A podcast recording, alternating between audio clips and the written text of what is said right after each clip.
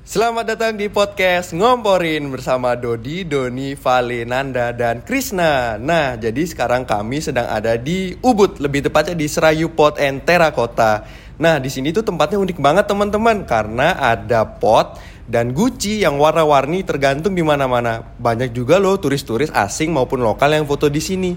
Nah, sebenarnya tempat apa sih ini? Daripada kita bingung dan nanya-nanya sendiri, lebih baik kita ngobrol langsung aja yuk sama Bapak Iwayan Cameng selaku pengelola tempat ini. Halo Bapak, boleh ceritain nggak sih awal mula tercetusnya tempat ini? Awalnya kan kita sebenarnya biasa sama dengan orang-orang lain itu buka usaha warung. Ya buka. Cuma kita jual ini kendi-kendi ini. Karena kita ada di kampung itu kan biasa kendi-kendi ini dipakai untuk upacara ya itu kebutuhan upacara. Terus lama kelamaan mungkin karena perkembangan pariwisata banyak juga bule-bule mencari kendi ini untuk tanaman tanaman hias itu. Ya itulah. Tapi Pak sebagaimana kita ketahui kalau seni penghasilannya tidak pasti Nah, apakah pekerjaan ini adalah satu-satunya sumber pemasukan Bapak atau ada pekerjaan sampingan lainnya? Sumber beras Bapak memang di sini gitu, makan dan anunya Bapak itu memang di sini. Makanya Bapak total melukis sini. Oh, entah ada orang belanja, entah entah Bapak tetap melukis. Bapak meyakini pekerjaan itu kalau ditekuni pasti ya ada hasilnya itu karena kan katanya kerja itu tidak mengingkari hasil gitu ya. Oke, berarti bisa dibilang ini sebagai pekerjaan utama Bapak ya. Terus pas zaman Covid kemarin terdampak nggak sih Pak? Kalau zaman Corona malah rame deh, Bapak malu malah. Ya bener. Padahal orang Corona lagi pusing-pusing. Bapak senyum-senyum di sini ya. Malu Bapak, banyak orang nanyain gitu Pak waktu covid itu oh, gimana Pak? Sepi Pak. Malah waktu covid rame orang curi-curi ke sini. Karena kan stres dia.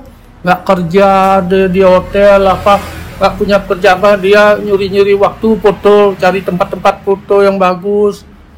Ada yang ke sini memang sengaja cari pot untuk tanaman itu malah rame waktu itu anak bapak waktu itu hampir 100% ada peningkatan penjualan waktu itu. Dia spontan jual tanaman juga waktu itu ya banyak. Itu dah. Kita nggak tahu kalau kalau kita bilang covid bawa berkah nanti kita diambil sama anu orang. Wah ini bapak ini gimana ini gitu. Padahal ya memang begitu.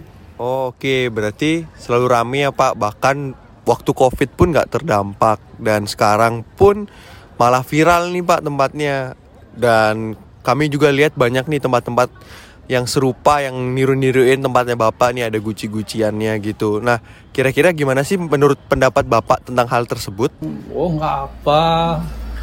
Rezeki itu kan nggak mesti ke mana-mana. Ya, ya. Dan... Berarti Bapak nggak apa-apa, Pak? Hah? Istilahnya nggak apa-apa berarti dicontek sama orang oh, enggak. Kalau di kalau sebet se, apa sih nggak boleh deh ya dicontek apa tuh? Nggak jadi masalah cuma kan biar nggak bikin masalah aja tuh bapak sih nggak ma masalah itu. Yang penting orang nggak bikin masalah nah. gitu ya.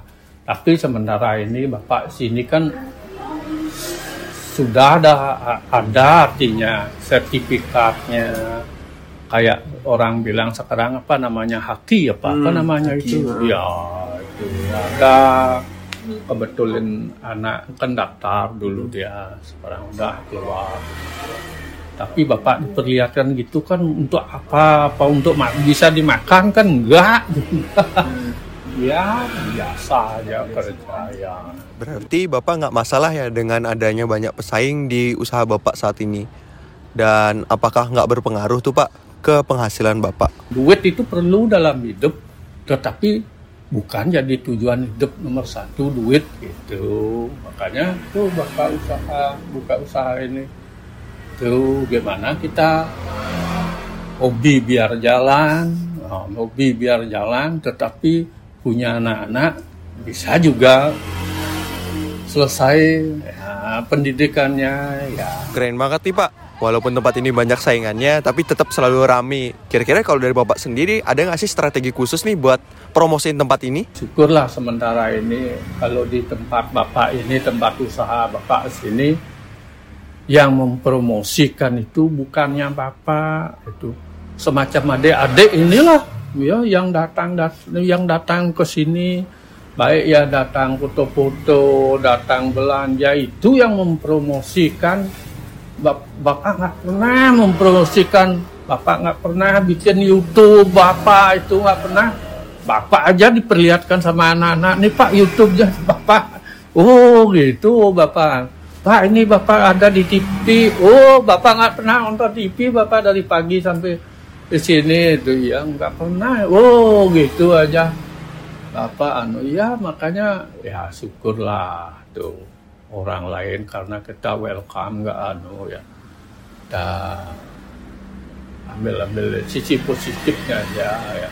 Kalau nggak datang ya kayak kayak yang berkunjung itu kan nggak mungkin orang tahu gitu. Makanya ada modalnya kebetulan dari kementerian. Dia ke sini kementerian pariwisata waktu Wisnu Tama dia ke sini tim kreatifnya aja artis itu kan dapat promosi gratis. Besoknya udah ramai orang datang. Habis uh, habis Wisnu Tama diganti sama Sandiaga Uno gitu juga. Tim kreatifnya ke sini ngajak artis itu. Bapak nggak tahu yang diajak artis itu ya. Padahal dia di sini dah tuh. Ternyata setelah anu anaknya bilang artis itu yang tadi. Oh bapak nggak tahu artis itu. Artis besoknya udah rame. Berarti media sosial punya dampak yang besar ya pak. Bukan cuma orang biasa aja yang datang tapi artis bahkan menteri juga pernah datang ke sini ya pak. Wah emang keren banget. Tapi pak tadi saya sempat nih keliling-keliling dan lihat pot-pot di sini itu menggunakan warna-warna cerah dan kebanyakan motifnya bunga. Kira-kira ada alasan khusus nggak sih pak ya kebetulan. Jadi ya sederhana dan simpel sekali sebenarnya. Dek bunga gimana hidup itu biar ya hidup itu usahakan biar berbunga-bunga itu. Ya kalau sedih murung itu. Kalau bapak bikin uh, lukisan topeng-topeng serem-serem gitu nanti orang takut uh, hidupnya dia ketakutan nanti. Lebih baik bikin hidup ini berbunga-bunga itu ya kita bikin ya yang indah nuansanya dia senang gitu. Oh menarik banget ternyata ada filosofi mendalam di balik lukisan bapak di pot-pot yang cantik ini. Terakhir ada nggak sih pak pesan atau harapan yang mau bapak sampaikan khususnya buat generasi muda? Ada sih sebenarnya. Ya harapan mungkin harapan bapak itu untuk anak-anak mungkin ya generasi itu ya ambil ambil sisi dimensi mungkin spirit lainnya daripada tempat usaha Bapak ini. Mungkin Bapak punya pekerjaan dan usaha ini mungkin karena Bapak tekuni aja, ya Bapak yakin aja, ya mudah-mudahan anak-anak dan generasi muda itu juga bisa begitu menekuni ya menekuni apa pun pekerjaan yang diambil tetapi disenangi, uh, senangi dan tekuni itu pasti ya pasti hasilnya akan ada ya wah nggak kerasa nih kita udah ngobrol panjang dengan bapak Iwayan Cameng Nah, semoga obrolan kita hari ini bisa menjadi inspirasi buat teman-teman pendengar semua. Sampai ketemu lagi di podcast ngomporin selanjutnya. Dadah.